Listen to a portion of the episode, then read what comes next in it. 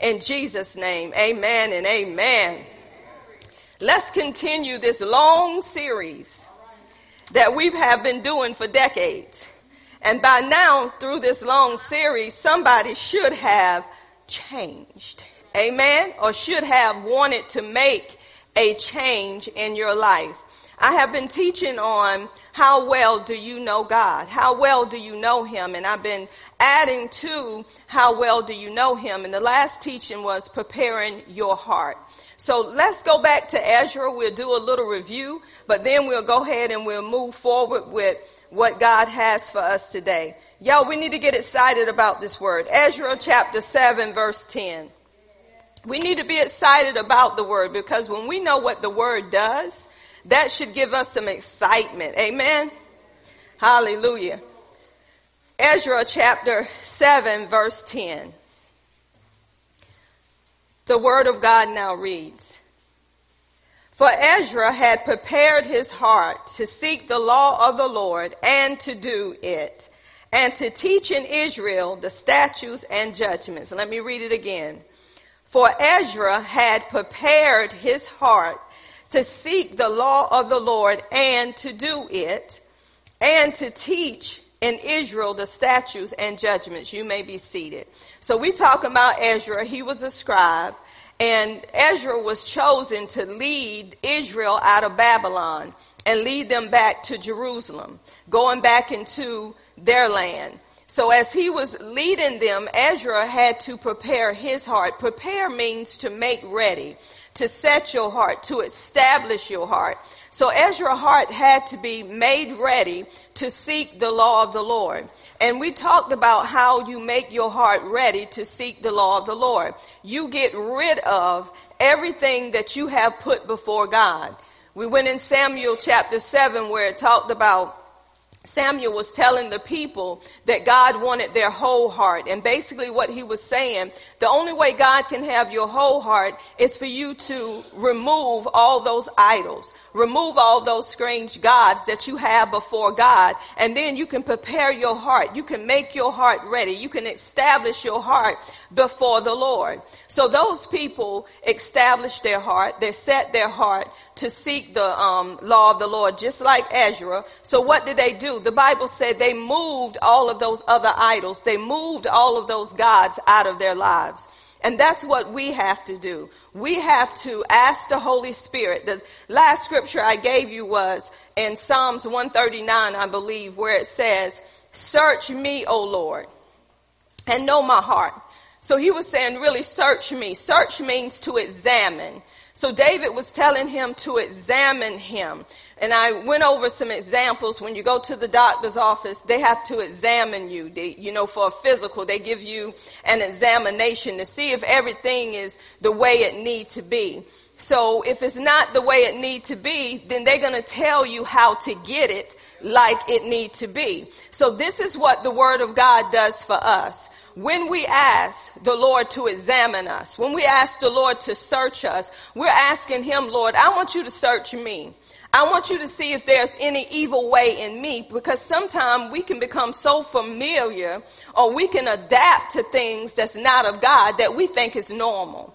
And the reason why we think it's normal because when you serving a, another God, which is Satan, which is Beelzebub, which is um, the Lord of the Flies, when we serving him, he's not going to check you and tell you what you're doing is wrong. Did y'all not know that? The devil will let you overeat and, and let you think that that's not a sin. Gluttony is a sin. And people don't look at gluttony like it's a sin. People look at food as if this is what I need to live. What is this saying that says you eat to live, not live to eat?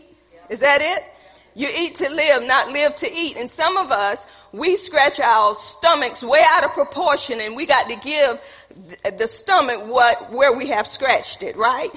so we have to examine ourselves and we have to know how to push back from the table. God is going here for some reason. We have to learn how to push back from the table because when we don't push back, we push out. This Holy Spirit, y'all. We don't push back, we push out. And people know where we've been the majority of our time with another God, which is gluttony. And I want to say this. We trying to take all kind of pills. We trying to do things to reduce our weight. And the only thing you got to do is push back. Then you will come back in.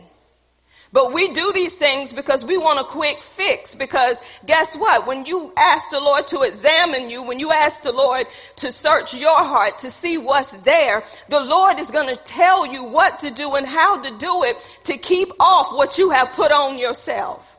He's going to tell you to push back. So we have to push back. We have to get our flesh under subjection where that flesh won't want what it want. And the only reason why it want it is because we give it to it.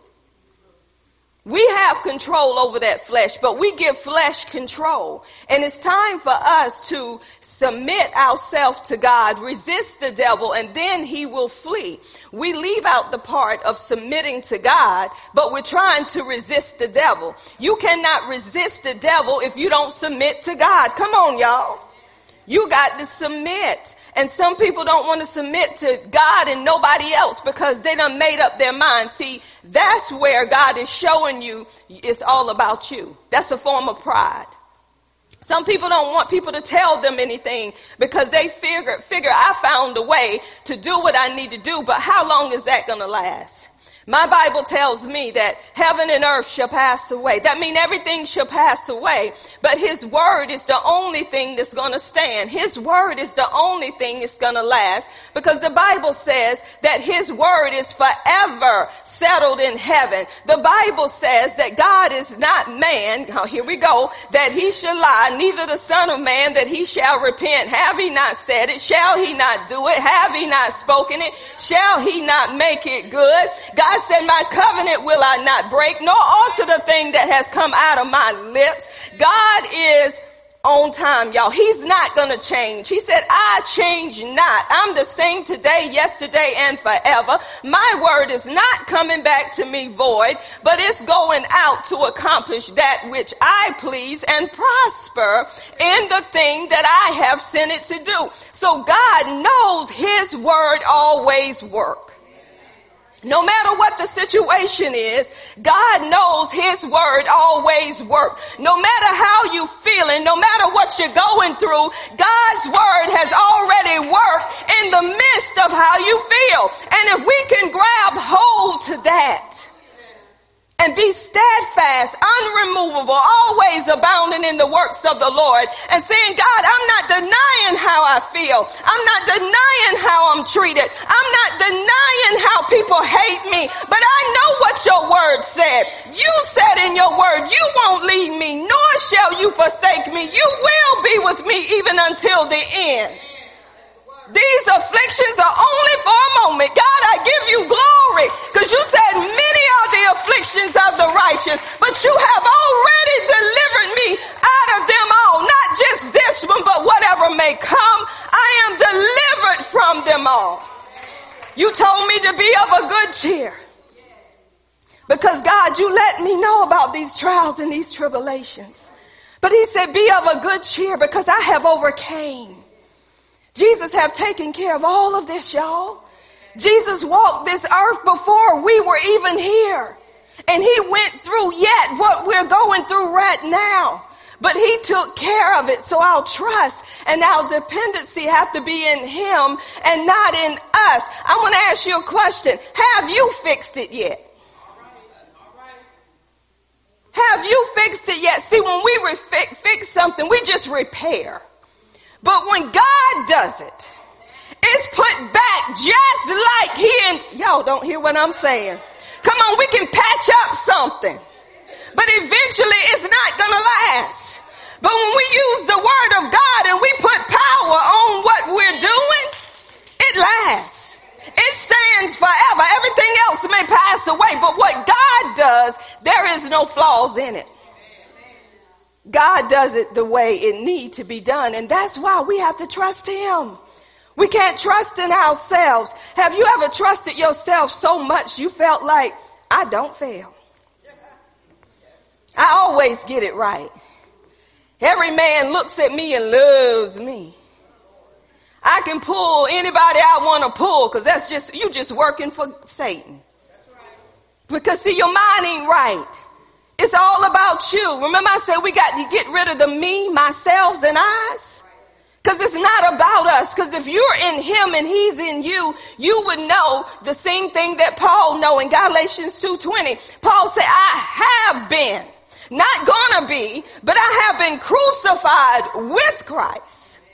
And it's no longer I, see there go that I, that live, but it is Christ that lives on the inside of me. So see, when you submit to Him, you put your hands to the plow and you don't look back. See, if you're gonna follow Him, if you're gonna be a follower of Jesus Christ, you got to continue in His Word. You got to remain there. You got to stay there. And that's how people know that you're a follower of Him. And that's how people know that you know the truth because you're not changing because your situation changed. You're not being moved about what CNN say, what is it, CNN or CBN, whatever you call it. You're not moved by all of those anchors on TV just because they're reporting news. You're only moved by what the word has already said. You're not denying what you hear or what you see. But you're saying, God, this is what your word has said. This is why Jesus, when Jesus was walking and he saw the fig tree from afar off in Mark 11, when he saw that fig tree from afar off, he knew what that fig tree should be doing. Why? Because he created that fig tree. So he saw leaves from afar off and he said, okay, if I'm seeing leaves, there should be some figs on this tree. When he got to this tree, but before that, the Bible said that Jesus was hungry. I don't know about you. When you are hungry and your mind gets set on something in your refrigerator that's going to satisfy you on that day, and it calms down some of that hunger because you know when you open that refrigerator, you had some leftovers that you can put in that microwave. So you get to that refrigerator, now you can see it before you open it up. Come on, can somebody be in agreement with me? Julie, you can see that piece of cake. Before you even get in the kitchen, you know, man, it better not be ate that cake. Cause your mind is on that piece of cake. so you get to the refrigerator and you know it's in there. But when you open it up, guess what? It's not there. So Jesus, when he got to the fig tree, he said, you're going to be cursed from this day forward. He said, I curse you. No man can eat from you from this day forward. What did Jesus do? He didn't only help himself, he helped all of us. He was letting us know that we don't allow things to be in our lives that should not be in our lives. He has given us the authority. He has given us the right to say, I bind you in the name of Jesus. So this is what Jesus done. And when Jesus done that, he didn't sit there and wait for it to die. Jesus knew that that fig tree was already dead. He went about his father's business. When they came back to that tree, Jesus said nothing. His followers said, Master, the tree that you cursed has withered up and died. Jesus already knew. And you know how Jesus responded? Have faith in God. See, when we have faith in God, we have become so acquainted with Him that it don't matter what it appeared to be right then. We know what God has already done. Have we gotten to that place yet to know what God has already done outside of what we see? That's why the Bible says, for now faith is the substance of things hoped for and the evidence of things not yet seen. Faith is a reality of right now, even though you don't see it in the natural. That means I have the title deed in my hand. Faith assures me of what God has already done. I know what I already have. So when we prepare in our hearts before God, we have to move things out of the way that's getting in the way of what God want to do in our lives. Remember I did the illustration of spirit, soul, and body. We are three part beings, spirit, soul, and body. When you got born again, your spirit is the real you. That's where the life of God is. That is where um, everything is that you need to live this life here on earth. But the problem is your soul, which is your mind, your will, and your emotion, that part of you didn't get saved. That part of you did not get born again. Your spirit is the real you. That's the part of you that got born again. So our job is to work with the soul The spirit is, has everything. It's been sealed until the day of redemption. The enemy can't touch your spirit. But your soul, your mind, will, and emotion, he's messing with that every day. Every day he's messing with your mind, your will, and your emotions. Why? And I'm going to tell you why because I'm going a little bit further today. Turn with me to Mark, the fourth chapter. Tell your neighbor, say now, calm down. Don't go to sleep. Say, we're going to get taught today. Say, you need this word. Say, wake up. Say, it's time for the word of God. Look at Mark, the fourth chapter, beginning at um, verse 14, and let's talk about it. Let's go into depth with it. Mark, the fourth chapter, verse 14 says, The sower soweth the word, and these are they by the wayside where the word is sown. But when they have heard, Satan immediately, Satan cometh immediately and taketh away the word that was sown in their hearts. Let's talk about that verse. The sower sow, sows the word. I'm the sower today. I'm giving you the word of God. And this is what happens when the word of God is heard. It says that, and these are they by the wayside. And I, this is talking about different grounds. And he used this illustration dealing with planting. And the reason why he used it because the ground is your heart. The seed is the word of God. So the word of God has to be planted in your heart. So he was using the different grounds um, dealing with the earth so you will know about planting. So the wayside is, if y'all know about planting, when granddad used to plant a garden, you know, you have to tilt the ground, you have to break it up, do all that, and then you put the seed in the ground. But sometimes seed will be on the wayside and it's on top where it's in a place that it didn't get where it needed to get. So the Bible says that the enemy, which is Satan, being that the seed was on the wayside, the Bible says that Satan comes immediately. Now I want y'all to catch this. And we have to stop right there and understand why is Satan coming so immediately to take that seed? The reason why he's coming immediately to take that seed is because he's about death. God is about life. The Bible says that the word was sown and they heard the word. Remember, faith comes by hearing and hearing comes by the word of God. So Satan knew you heard, you hearing this word on today. But Satan said, I got to come and snatch this word immediately. Why? He said, I got to come and change. This is how he snatch it. How he snatch it is he brings doubt in your heart. Go back to Genesis when God gave Adam a command and told him that he could eat of every tree in that garden. But of the tree of knowledge of good and evil, he said, you cannot eat of that tree. If you eat of that tree, you will surely die. God was talking about a spiritual death, not a physical death. So guess what? Satan came immediately. He was right there in paradise. He used a part of God's creation, which was the snake that God created. Remember, everything that God created was good.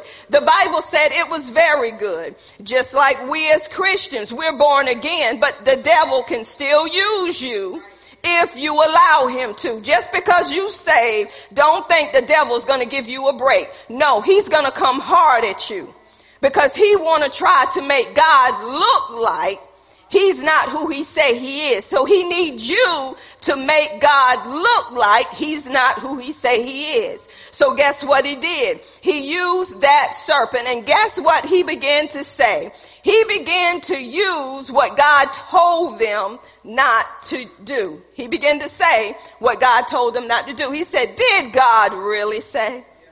I'm going to ask you a question.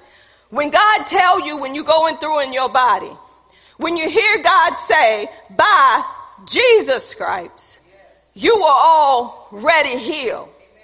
But seem like the pain in your body, seem like what you're going through is just coming at you even harder.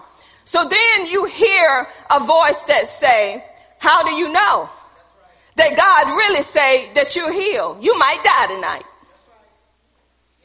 He's going to come back and snatch that word Immediately. Why? He don't want that word sown in your heart. Because he know if that word get deep rooted in your heart, he can't get to it. Have y'all noticed when you do a garden, or some of us that have or have not, I watch granddaddy do the garden, he makes sure that when he plant, it's deep. It's deep, but he just don't leave it to itself. See, that's where we mess up and we're going to go there too. He planted so they can't come down in there and take that seed. He has to make sure it's deep. So the Bible says Satan comes immediately and takes that seed. He come immediately and take the word. The question is, he knows that there's life in the word of God. This is why Jesus told them in John the sixth chapter. You remember Jesus said, I am the bread of life.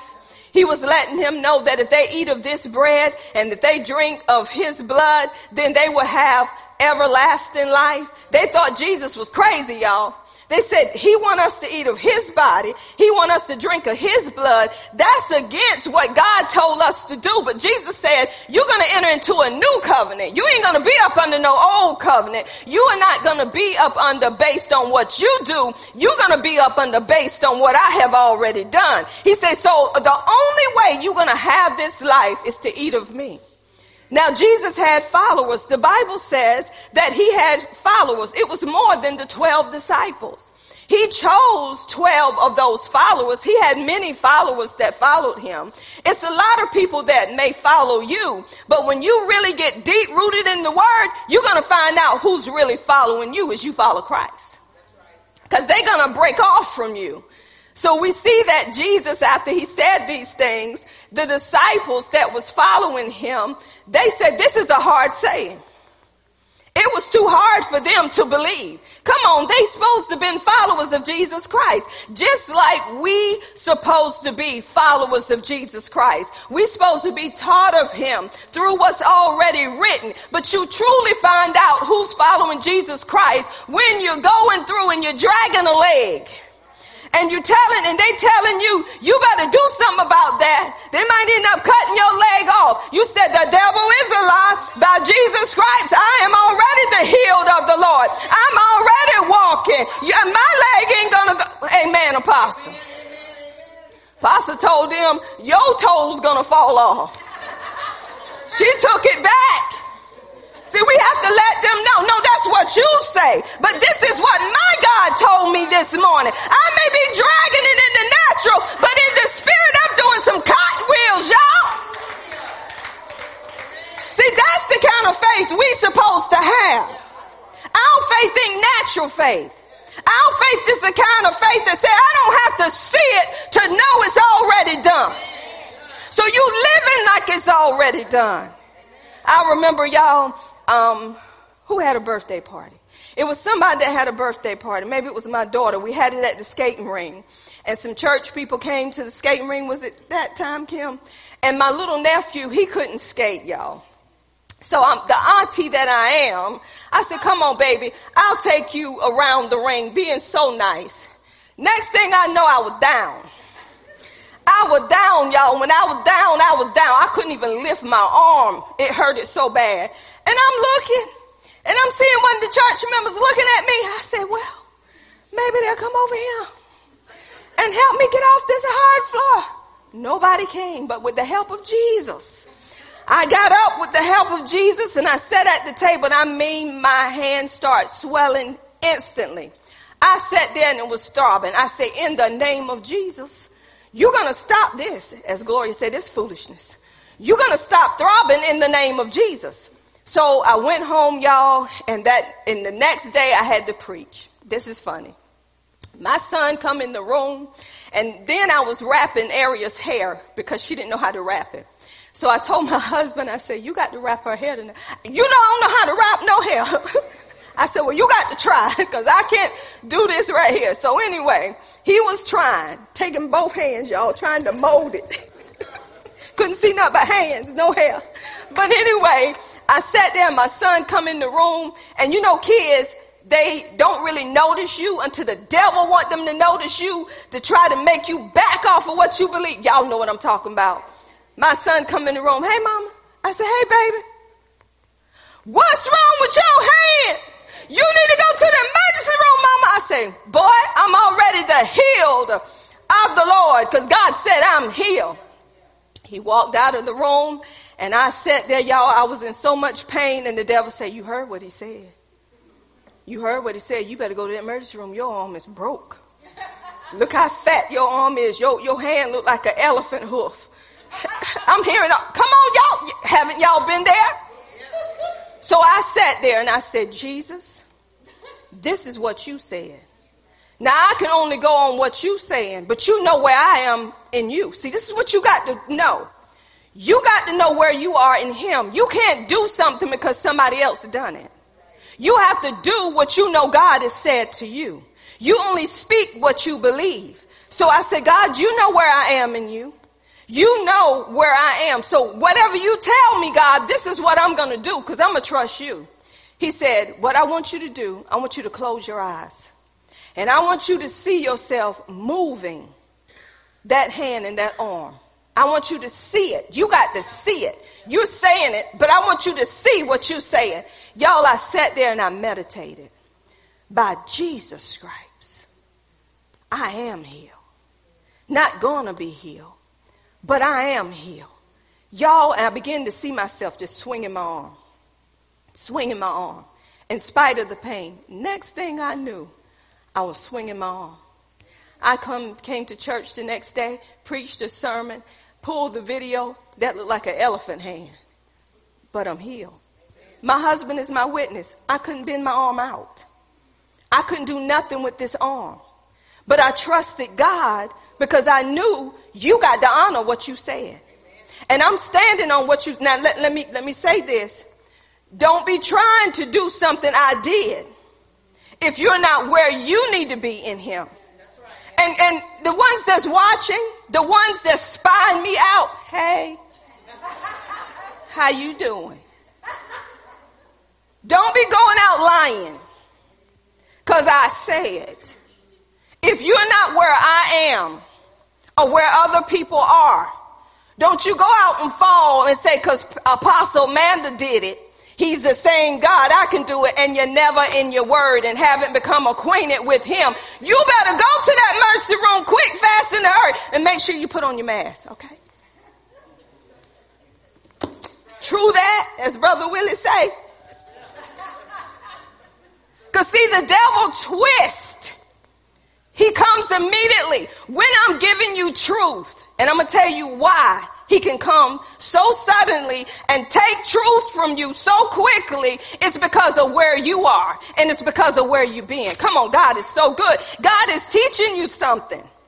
So he comes immediately to take the word because he knows that there's life in the word of God. The Bible says Jesus began to tell them when they left him. He said, the spirit quickens.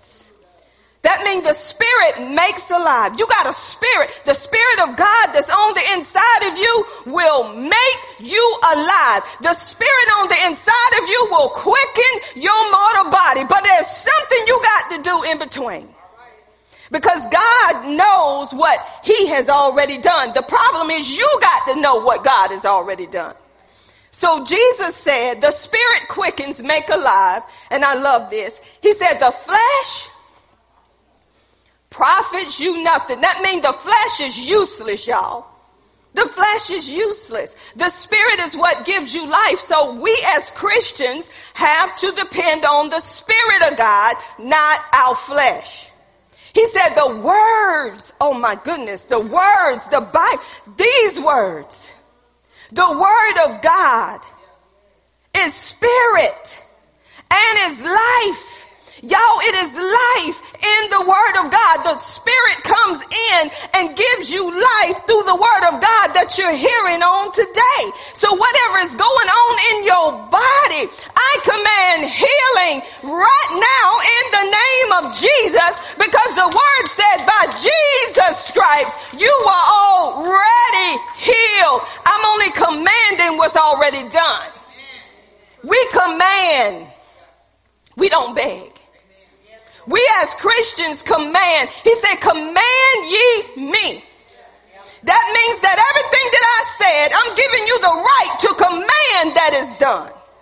So we take authority, the authority that God has given us, the dominion, we command our bills to line up. We command our bodies to line up. We command our children to line up. Line up to what? The word of God. And as I'm speaking the word, the ministering angels are taking that word to bring them into alignment according to the word that I have spoken. God, mm, He works things together for our good. That's why we call it those things that be not as though they were. Yeah, it may look like this today, but that's not how it's supposed to be. This is how it's supposed to be. So when we know how it's supposed to be, we go on how it's supposed to be, not how it is. So Jesus, he said, the words I speak unto you, they are spirit and they are life. So we have to go on God's word. Just like when he created us in his own image back in Genesis chapter 1. He created male and female in his image. He created us as spiritual beings. Check it out. The Bible say he created male and female. It wasn't just males because males needed females to go back and populate the earth. So it took male and female. It wasn't two males there bringing babies on this earth. So you got to go back and understand what the word of God is saying. He didn't have two women walking around naked waiting on a baby. Come on, if you read, see the devil twist that too. The devil twist that too. The devil want people to think it's okay. It is not okay. If that's how you choose to live, that's you. What's okay is what the word says is okay. Because when you serving anything outside of the word, you serving another God. Because God created things the way He wanted it to be. People are trying to change God's creation. So He told them, He told them to multiply, be fruitful and multiply. He told them to replenish the earth. He told them to, to, to subdue the earth. That means that He was giving man control over his creation. He said the heavens and the heavens are the Lord's. But the earth have I given to the children of men. I'm going to tell you something. Yes, God is sovereign. Yes, God is in control, but he gave the control to you. He turned the keys over to you. He has given you the keys to his kingdom. He said, I can't do nothing on earth. That's why I gave earth to you. We're begging God. God said, I'm not coming down there. I'm already here. Use my word and let people know I'm here. Use my word. Watch my word manifest itself. People gonna know that the kingdom has come. God want his kingdom coming here to the earth and you the one that will bring the kingdom. That's why Jesus said, repent for the kingdom of God has come. The kingdom of God is near you. He said, you got to have a change of mind. How can people change their mind if we're giving them false doctrine? The word only works according to what God has said, not according to the traditions of men, because the traditions of men make the word of God of none effect. So we don't go on man's tradition, what they set up. We go on what God has already said. So Jesus, he told them about the word giving them life, y'all. And guess what? He told the other 12, are you going to leave me too? And they said, where will we go? He said, where will we go? You have the words of eternal life. Come on, when you know you're in a good place, when you know you're in a place that's speaking truth, why would you want to leave out of truth and go into a place where the letter kills? You want to be in a place where the spirit gives life. The letter kills. These are only letters until the spirit comes in and gives life to what you're reading. We don't go into the word of God just to prove something. We go into the word of God because we want the life that's in that word. I want to know Jesus Christ. He is my lifeline. He's the vine. I'm the branches. Without him, I am nothing. So when I go read it, I'm not getting it to tell you I know something. I'm getting it to get to know him and I'm living what I know and people know that I'm living what I know because I don't back down off of what you say. Ooh, this is so good. So good, I'm sweating. Oh, Jesus. God, we give you glory. See, God is bringing some life in the room. And the only thing he wants you to do is grab hold to that life. And you know what he's doing? He's preparing your heart. See, he's making your heart ready. He's establishing your heart. And that's what God wants. When truth come in, it will change your heart. It will change the way you think. Your baby will be rumbling all on the inside and you can't do nothing but raise your hand. You can't do nothing but say, that's why people in church, you got to really know what you're saying when you say amen. Some people saying amen because the preacher is huffing and puffing. Amen. They do not but huff. Amen. Hallelujah. Preach it. Cause that's what they used to.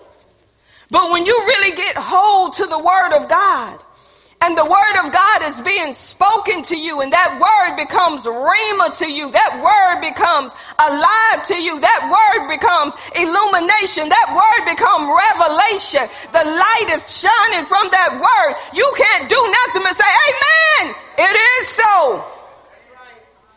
Don't you agree with nobody and you don't know what's so. If you ain't been in what's so, don't agree with it. We agree with it because we want people to think we know. No, just, just take it in and say, God, I need to go back home and I need to dig a little bit deeper because that's something I ain't never heard before. Where did she get this stuff? You stay in here long enough. God got to prepare me to teach you. So if anything is in my way to stop me from doing what God want me to do, I got to be willing to remove it. Cause if I don't remove it, guess what? The life of God that's on the inside of me will not be able to flow out of me the way God wanted to flow out and produce what he wanted to produce, y'all. So if you're not producing, it ain't on God. Cause God gave you everything you need to deliver. God ain't gonna allow you to carry a word for a year and it ain't gonna do nothing. See, God prepares you. So many people want to get excited when they get saved. They, oh, I feel so good. It's the best thing I ever done. Glory to God. Running from the front to the back, running all around the church. And all of a sudden, I'm going to go there. Let's go there. Let's go there, y'all. Verse 16. And these are they likewise which are sown on stony ground, who when they have heard the word immediately receive it with gladness. So we have stony ground Christians. And stony ground is, we're going back to planting, when you're planting and you're planting amongst stones, and we're talking about a hardened heart, a stony heart. You're planting it. They receive it with gladness. People receive the word with gladness. They're running around. Yes, Lord. Amen. Hallelujah. Yes, Lord. Yes, Lord. Yes, Lord. Hollering out, saying yes, Lord. And then the Bible goes on to say it, that and have no root in themselves. Did you know you can holler and have no root? Did you know you can roll all over the floor and have no root? Come on, I want to talk to you today. Did you know you can feel good when you leave church and have no root? And so endure for a time. You enduring for a time. You're talking about Jesus. You're talking about how he died for you, how he rose for you. You're talking about everything about Jesus. How you quit this, how you quit that. It say, but for a time. Then it says, afterward, when affliction, y'all, affliction is oppression. Affliction is when a burden hits you. Affliction is trouble. And then, come on, ain't affliction enough? they're going to have the audacity, this mark here, going to have the audacity to throw in or persecution. Why didn't you just leave it? Affliction is enough. Come on, somebody. You're being oppressed on every side. Burdens are hitting you. Trouble is coming on every side, but now, Mark, I, I got that. Okay, I got that. But you're going to throw some persecution up in here?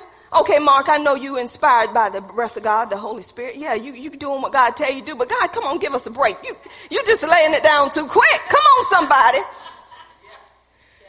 Uh-huh.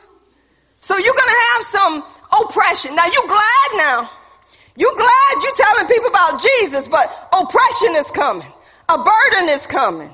Trouble is coming. Then after that, here goes some persecution and it says it's coming because of the word, because of the word's sake, because of the word that you receive. All this, y'all, won't it happen? Come on, you get a good word, you happy. You feeling some joy, some gladness. All of a sudden, you oppress. Oppression can be with some type of sickness where you're tired of being that way. It keeps knocking at your door. It keeps oppressing you. It could be with your finances. It could be with your children. It could be all sort of things, but it says it comes because of the word's sake. And guess what happened? Immediately. Here go another immediately. Y'all, these immediately is something. It's immediately mean at once. In case you don't know. It mean at once. Immediately they are offended. That offended mean they fall away, they stumble. Let's, let's, let's just go back to this. You come into the house of the Lord. You enter in his gates with thanksgiving. You enter in his courts with praise. You thankful unto his name. And you know, you heard the word and you're jumping up and down, you're dancing before the Lord, you're glad, you're talking about him, you're enduring for a while. Then afterwards, oppression come. Afterwards, trouble come. Afterwards, persecution come because of the word. And then the Bible says, at once, you fall away. Do we have some at once in here? Let's just be honest. It didn't take overnight. it took right then. When that oppression came, you fell away. You stumbled. The reason why you had no root See, some of us think we're where we need to be because we talk about him. You can talk about him, but you got to be about him. Come on, you can talk up, you know, about him and be so happy about what you're talking, but knock, knock. When it come to your house, what you saying? What you doing? How you acting?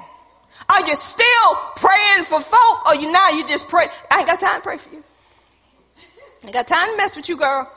I got some stuff going on in my own house. You better get somebody else to pray for you. Come on, get somebody else. Don't call this house no more. I ain't got time for that. I'm going through over here. Don't know if I'm gonna live or die today. Just don't call my house. Don't call my house. Or some people will just not answer the phone. Some people don't even show up in church. The ones that was running around. Cause see, when oppression come and trouble come, I, don't need to be around no church folk. I don't need to be around nobody. I need to fast a little bit more.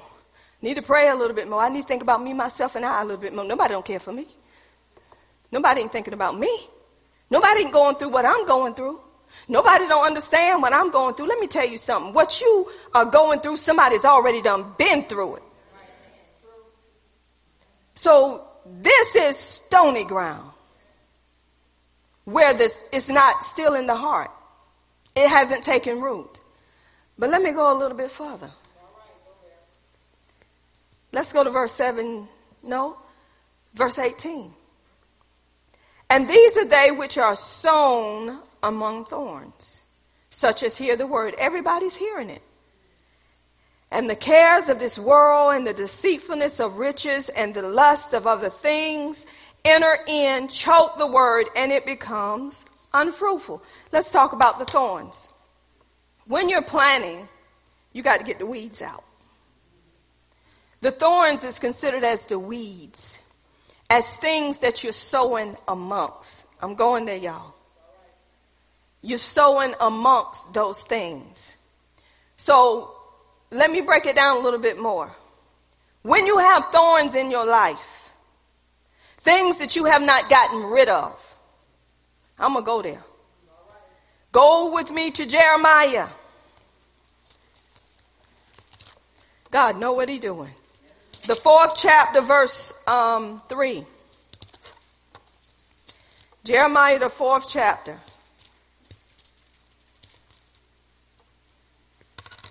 Listen at what Jeremiah was telling to God's people. They supposed to have gotten rid of things. And this is what he said in verse 3. Let me go to verse 1.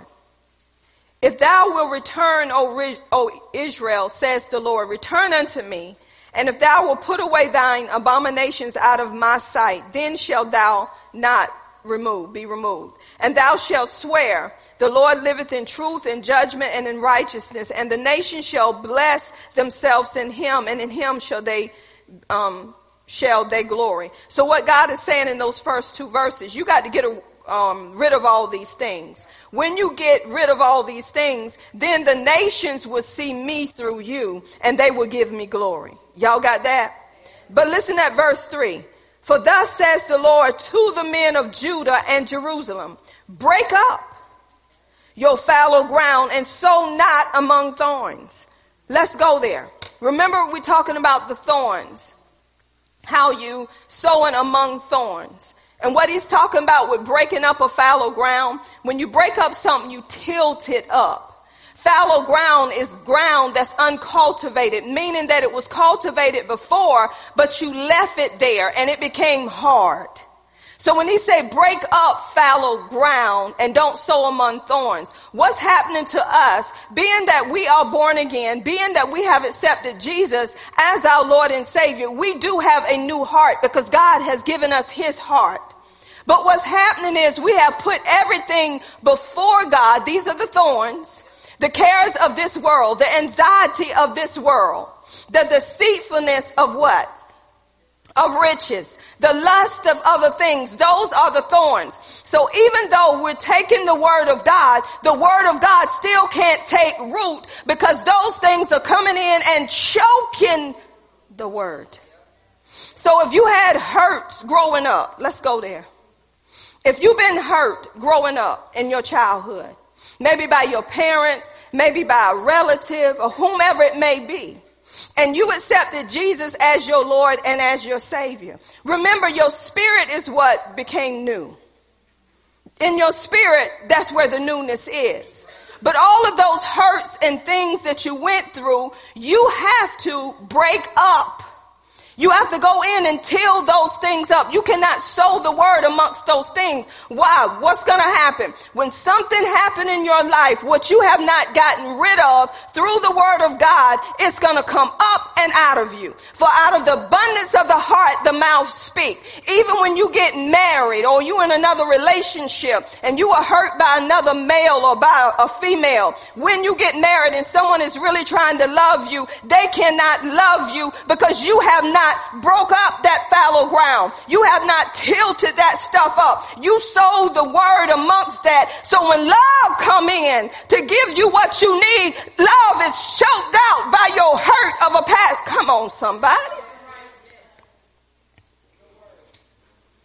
So that person have to try to wheel and deal. That person have to try to do all they can do to let you know I really love you. I'm not like that person. But you don't put a guard up because you don't want to break it up. You become so bitter. They have to do more for you than the other person ever would have. When you have hate in you. Because of the hate that come through somebody else. Love is coming in and want to love you, but you won't let love come in because you're afraid you're going to get hurt again. We got to break up this fallow ground, the bitterness. When you tell someone you forgive them, but you have not went into the word of God to know what forgiveness really is. You just did it because that's what you said the word told you to do. But you got to say, God, come on, search me. I'm saying I forgive you, but do I really forgive them? I don't want this in me, God. God, I don't want these things to overtake me. God, I shouldn't be sounding this way. I shouldn't be acting this way. What's still in me? What am I holding on to that's causing me to be bitter towards this person? That's causing me to pull back from this person? Why when I look at this person, God, I really want to cuss him out?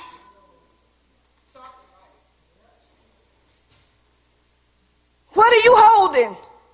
People that hold things, that says that, oh, I, I'm not the same no more. Come on, y'all, I was one of those. And remind me, they said, what are those?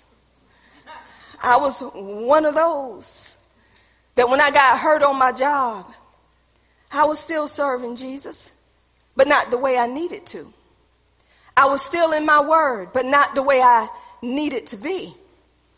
And, but I was still hurt on how wrong they did me. So at every opportunity I got, what was in my heart come out of my mouth and it come out in a way not letting them know, but I'm letting you know. Have you been there? I'm not letting you know the way I want you to know, but I'm letting you know. I got, I got my on you. So when the Lord really, when I really start crying out to the Lord and saying, Lord, this ain't working. God, why am I still here? Why am I still going through what I'm going through? God, I don't understand. I haven't done anything to anybody. But the Lord was letting me know. He said, you want to be searched? You want to be examined? You want me to show you you? Cause I always said, God, what's wrong with me? I'm nice to people. I did think I was nice to people, y'all. I thought I was doing what I needed to do. But God said, I'm gonna show you how you can be after you get knocked down. I'm gonna show you what's really there, but I want you just to deal with what I show you. And when he starts showing me y'all control, when he starts showing me manipulation, when he starts showing me pride, he showed me Jezebel, he showed me some stuff. And I'm like, God, come on now. He had to show me why? To get me prepared for this. So you can't walk up to me and tell me you like me when I know you got a problem with me. Cause I'm gonna get to the root of it, from the rooter to the tutor. Cause I done been there and done done that. I can recognize jealousy. Cause never thought that I would be a jealous person until my money started acting funny and couldn't buy my clothes no more. And seeing people in nice clothes and I'm looking at them and say, you took my money. When I couldn't go out and eat no more at China King with everybody else. And I had to bring sandwiches. Then I start talking about them. It's your fault. You think you something. God had to deal with me. And by dealing with me, I didn't have time. This is the funny part. When God starts showing me me, I ain't have time to look at them no more. Only thing I could do was put the word over my ears and say, God, I'm gonna be like that. Um, Thea, get this ready. Uh, deliver me. What's her name? Yeah, that one. You get that ready. You know what I'm talking about? It's um, who's the man? Donald Lawrence. This is my Exodus. Y'all hear what I'm saying? y'all, y'all, oh, you acting like you hear what I'm saying. See, some people act like they hear what you say and then go out and live worse than you were living before. See, God bring this word for change. He don't bring this word for you to stay the, the same because the word's supposed to bring change, y'all.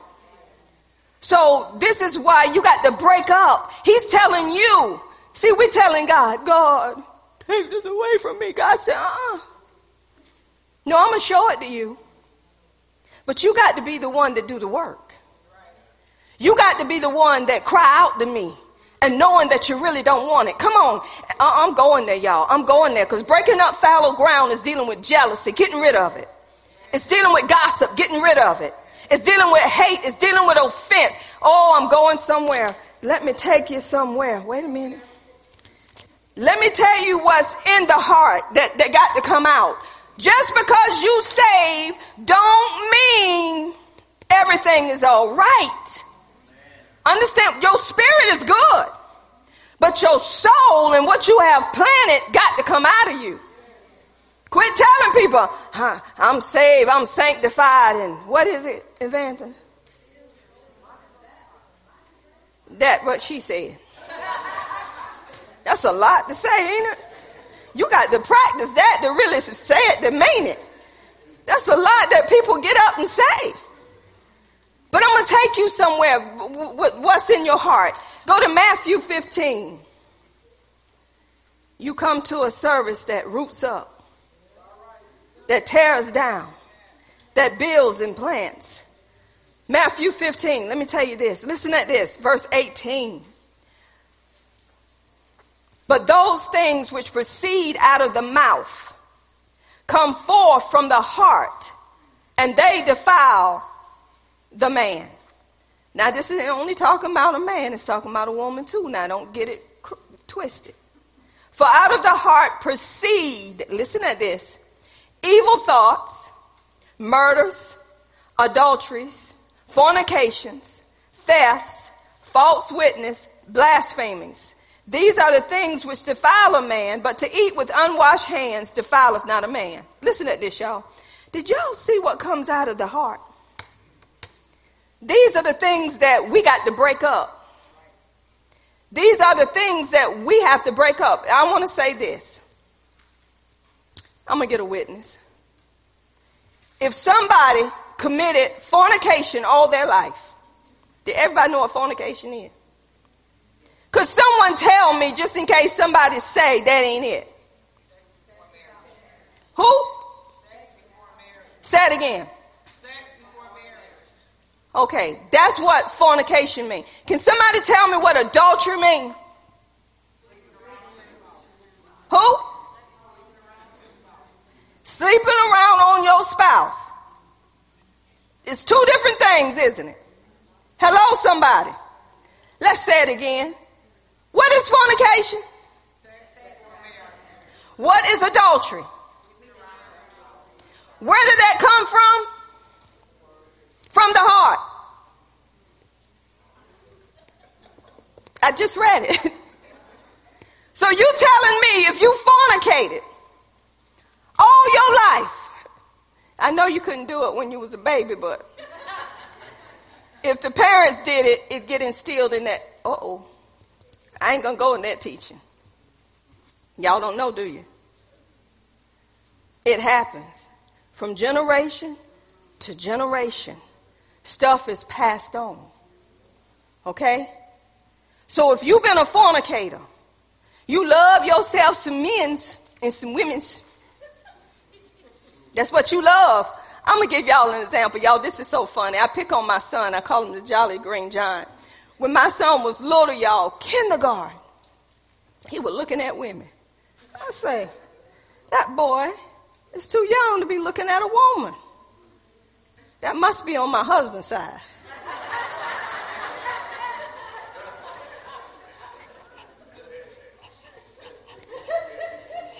I say, he, he just be looking at these, because he'll come home and he said, Mama, I got a girlfriend. I said, Boy, sit down. You're too young to get a girlfriend. You learning your ABCs, boy. Mom, I got. I thought he was playing, and I could call the girl name, but I ain't gonna do it. So he told me one day he showed me the girl, and I'm like, okay, Jeremy, okay. Then one day he come home. He came home. He said, Mama, I broke up with her. Like, what you know about breaking up with somebody? You in kindergarten. Now he was very outspoken, right, Jennifer? Very, Jeremy was very outspoken. I said, okay, well, why'd you break up with her? She eats glue. I said, okay, okay, I give you that one. So he left her alone. But that didn't stop him from looking. So I took him to daycare. Right? And my son was very, y'all observe it. So yeah, that come through some generations. He would ask my husband, he, he saw a, a dog and the dog just had puppies, and you know, they had the things hanging there for the puppies. he asked him, I believe, what it was. And I believe you told him it was hearts or something. I don't know. My husband wouldn't tell him straight up, y'all, because Jeremy was just out there. So he went to daycare, and the lady called me. She said, Miss Brown, I need to talk to you about something. I said, yes. She said, um, Jeremy looked at me and told me, Miss So and so, you got some big hearts.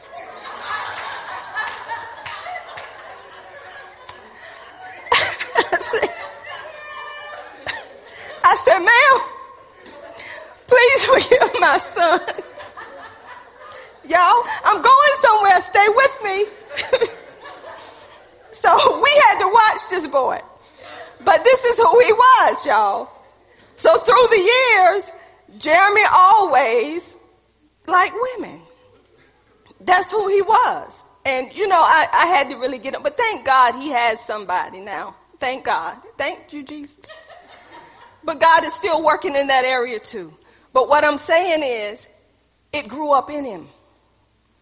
And what's in you, it's gonna come out of you until you deal with it. Some people think just because they saved, they dealt with it. No, you haven't.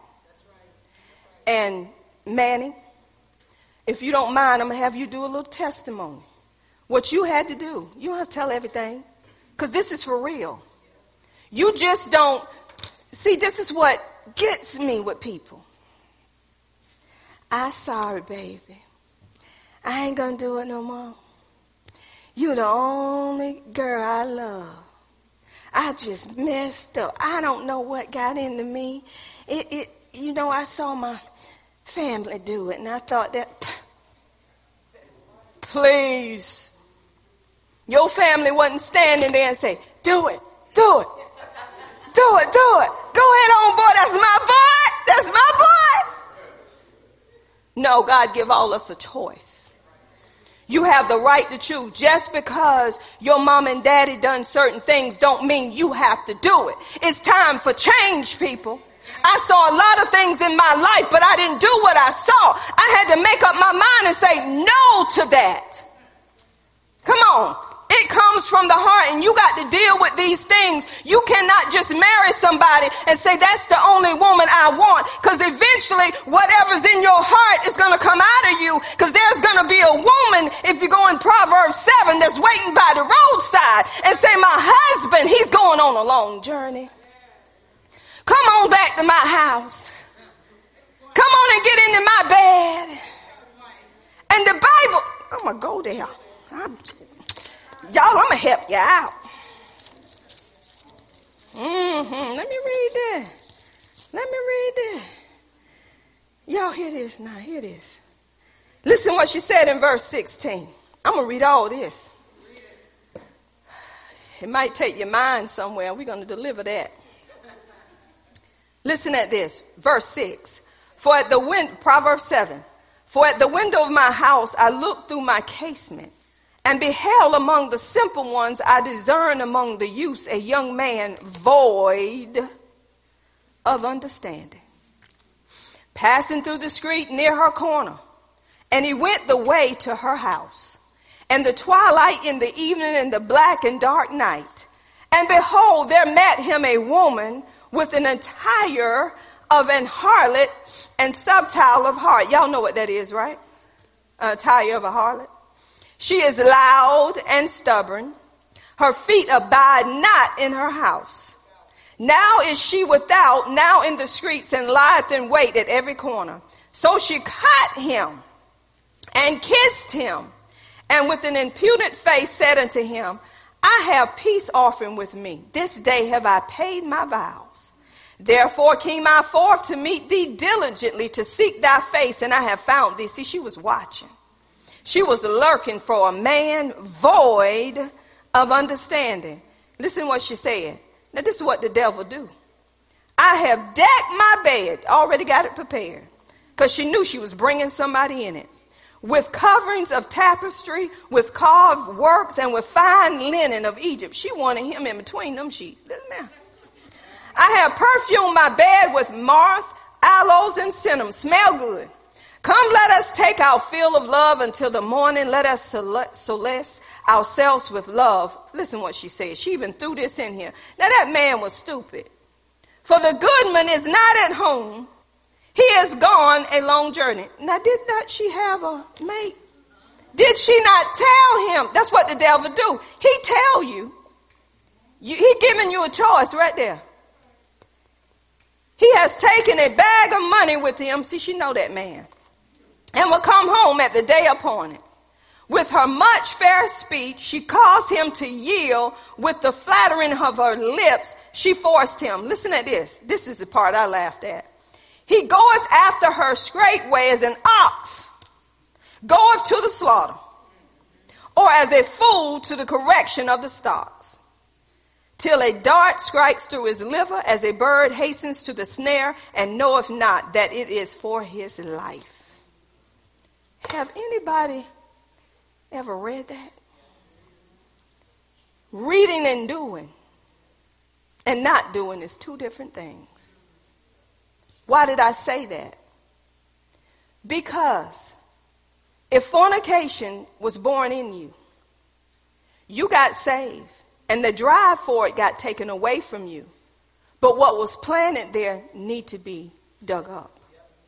People are not digging up lust for other things.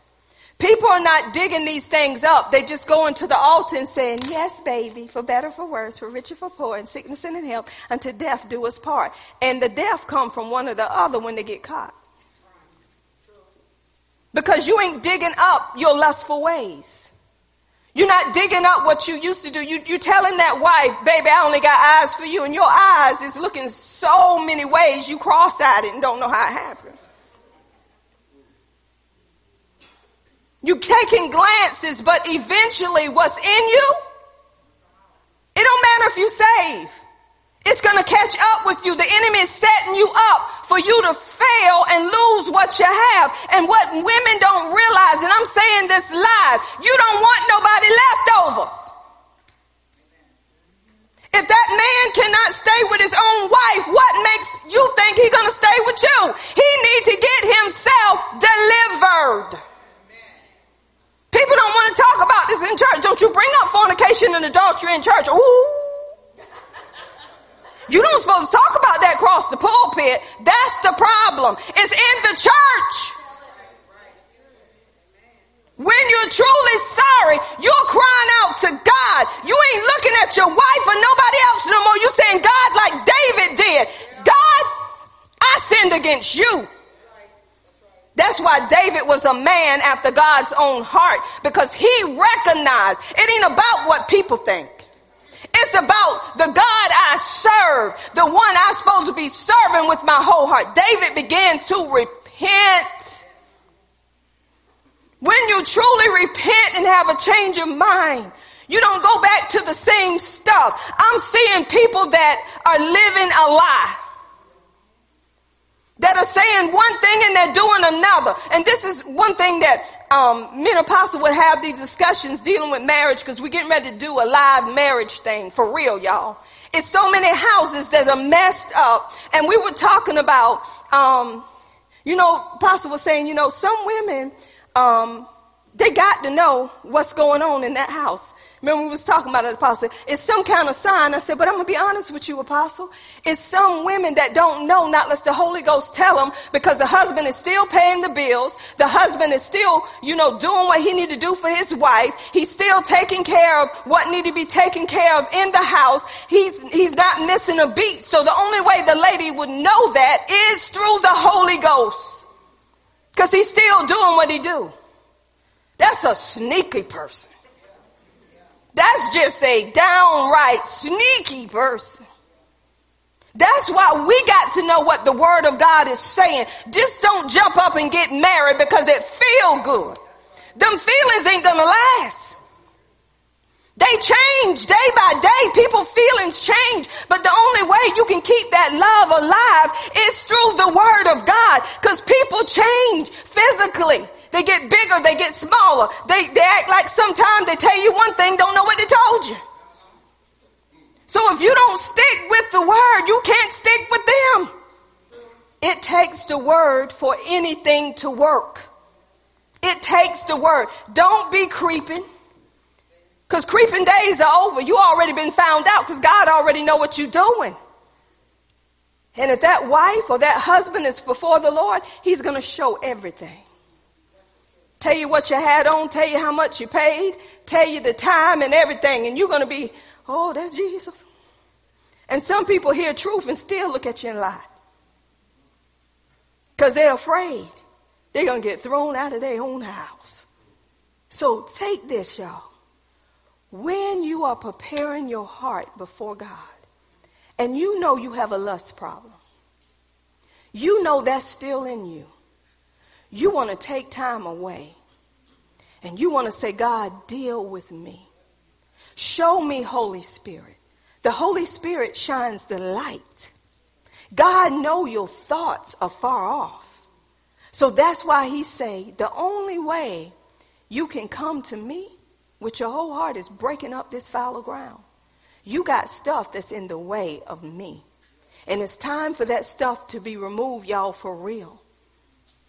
If we want to be whom God has called us to be, we got to remove these things out of our lives because if we don't, they're going to show up and show out. And guess what? Nowadays, even if you're repenting, it don't change some people's minds towards you.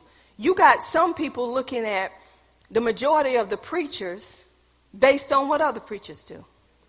So they don't want to come to church because they're basing it on what this man did.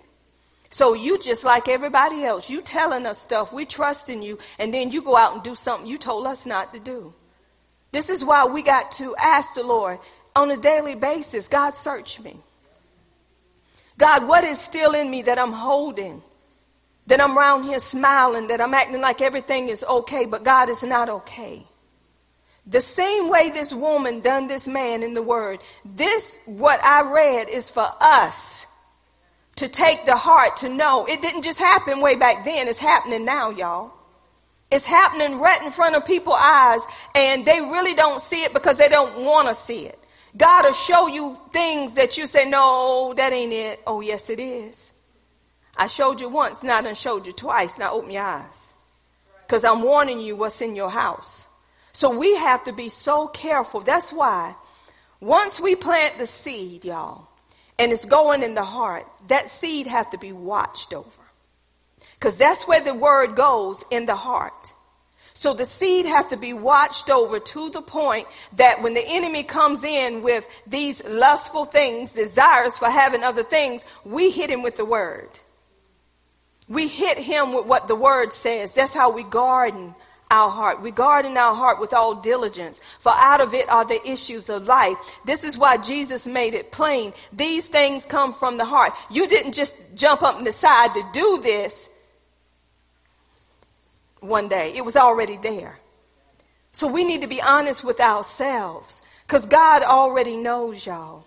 These teachings are not coming in here just to be coming in here. Because we're dealing with evil.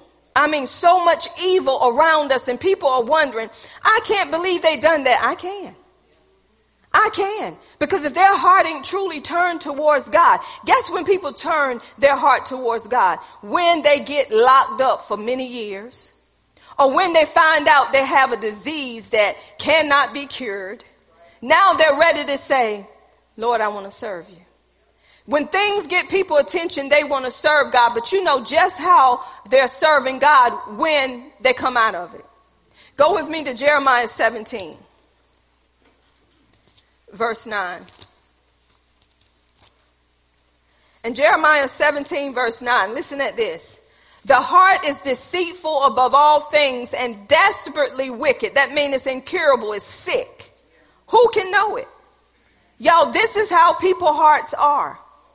The ones that have not accepted Jesus, the heart is deceitful above all things and desperately wicked. That means the heart is incurable. Nobody can cure nobody's heart but God. The cure comes from God, not from man. It comes from God. So women, I want to say this. God is opening this up today. Do not allow a man to come in your life and think that they can satisfy you from your past hurts or for what you've been through. You can't allow a woman, a man to come in your heart and say, I'm going to be here for you. I'm going to do this for you. And you begin to rely on that person and you feel like, you know, I'm whole again. No, you not. They cannot cure your broken heart. The Bible tells you the heart is sick. It's incurable. Who can know it? then it goes to tell you I, the Lord, search the heart. I try the rings. The rings is the mind. Even to every man according to his ways and according to the fruit of his doing. The Lord only know the heart. That's why when God sent Samuel to anoint David, and he was going to anoint his brother because he saw his outward appearance. God said, I don't look at the outward. I look at the heart. You got to go on whom I tell you. You can't go on because they look good and they smell good and they got everything that you asked for on a piece of paper. That can be the biggest devil, the biggest liar. That can be a murderer that you get ready to get married to because they had everything you wrote on that paper. No. You want to go with whom God tell you. That's why you got to be more acquainted than him more acquainted with him than you are with anybody. Because I want to tell you something. Once a liar, always a liar until the heart change. Some people lie so bad they look at you and don't even blink. And they tell you stuff. And the Holy Ghost is saying, that's not true. Then you got to come back and tell them what the Holy Ghost is saying. Because they look at you and tell you, no, I wasn't there. Jesus. Even show them a picture. That's not me. Even pay the tape. I don't know who that could be. The heart is desperately wicked, incurable. Who can know it? That's, and then it gets so real, you believe the lie. You stand up for the man girl, you better keep your mouth off my husband. I told you that wasn't my husband. Now he said it wasn't him, and I believe it wasn't him. Now you must saw somebody. Didn't you see the picture? That ain't my husband. People are there, y'all. This is actually happening. So we got to deal with the heart. Even though you save, there's still things that's there that has been planted through the years that have to be dug up so the word can take root and so the life of God can really truly come out of you. Because those thorns, those weeds are choking the word and the word cannot do what it need to do. The Bible says, for as a man thinketh in his heart, so is he. That means whatever you think is going down deep in your heart and that's what you become. And I got to say this.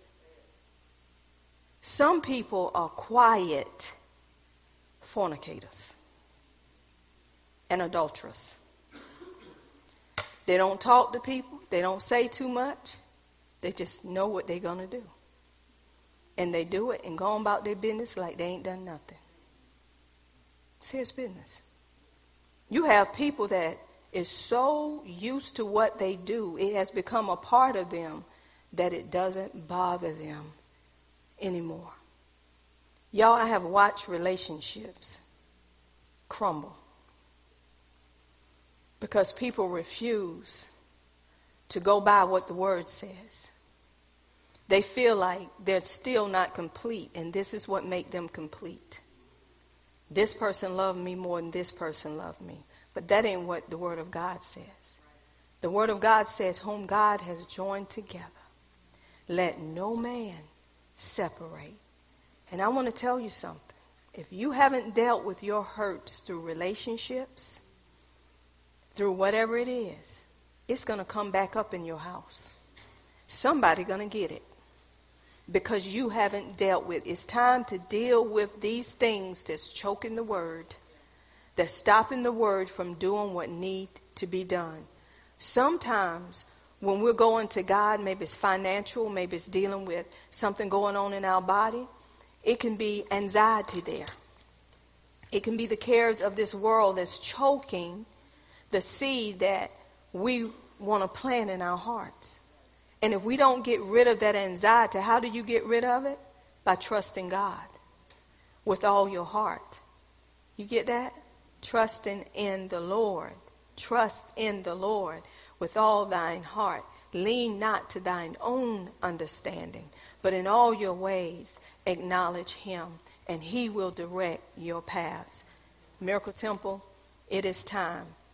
Let us examine ourselves and let's see what residue is left there that's choking the love that we're supposed to have for our spouse, the love we're supposed to have with each other, the love that we're supposed to have. We're supposed to love one another just like he loved us. And if we can't love one another in that way, it's something choking his love. We're supposed to love our enemies. And if we can't love our enemies, it's something choking that. So we need to ask the Holy Spirit, why can't I be the wife or the husband I need to be? Why can't I be the father the mother I need to be? Lord, what's going on with me that's stopping me from being who you will have me to be according to what your word is saying? These people gave up their life because they believed the word of God. We cannot sit in church and just sit here to say we've been here. We come in here to get taught so we can let our light shine before men so that God can be glorified here on this earth. That's why we come in here to get taught so we can go out and let them know what we have learned so we can be disciples of nations. It's not about sign me up, put my name on the roll. Because see, you already signed up in heaven. If you never enter these doors, but coming in here keep us in fellowship. It keeps us on one accord. So that's why we want to make sure that we stay in the Word of God. Be not conformed to this world, but be ye transformed by the renewing of your mind. Then you can prove, you will know what the good and acceptable will of God is for your life. I'm going to have Manny to come up if that's okay. Um, can I have a mic?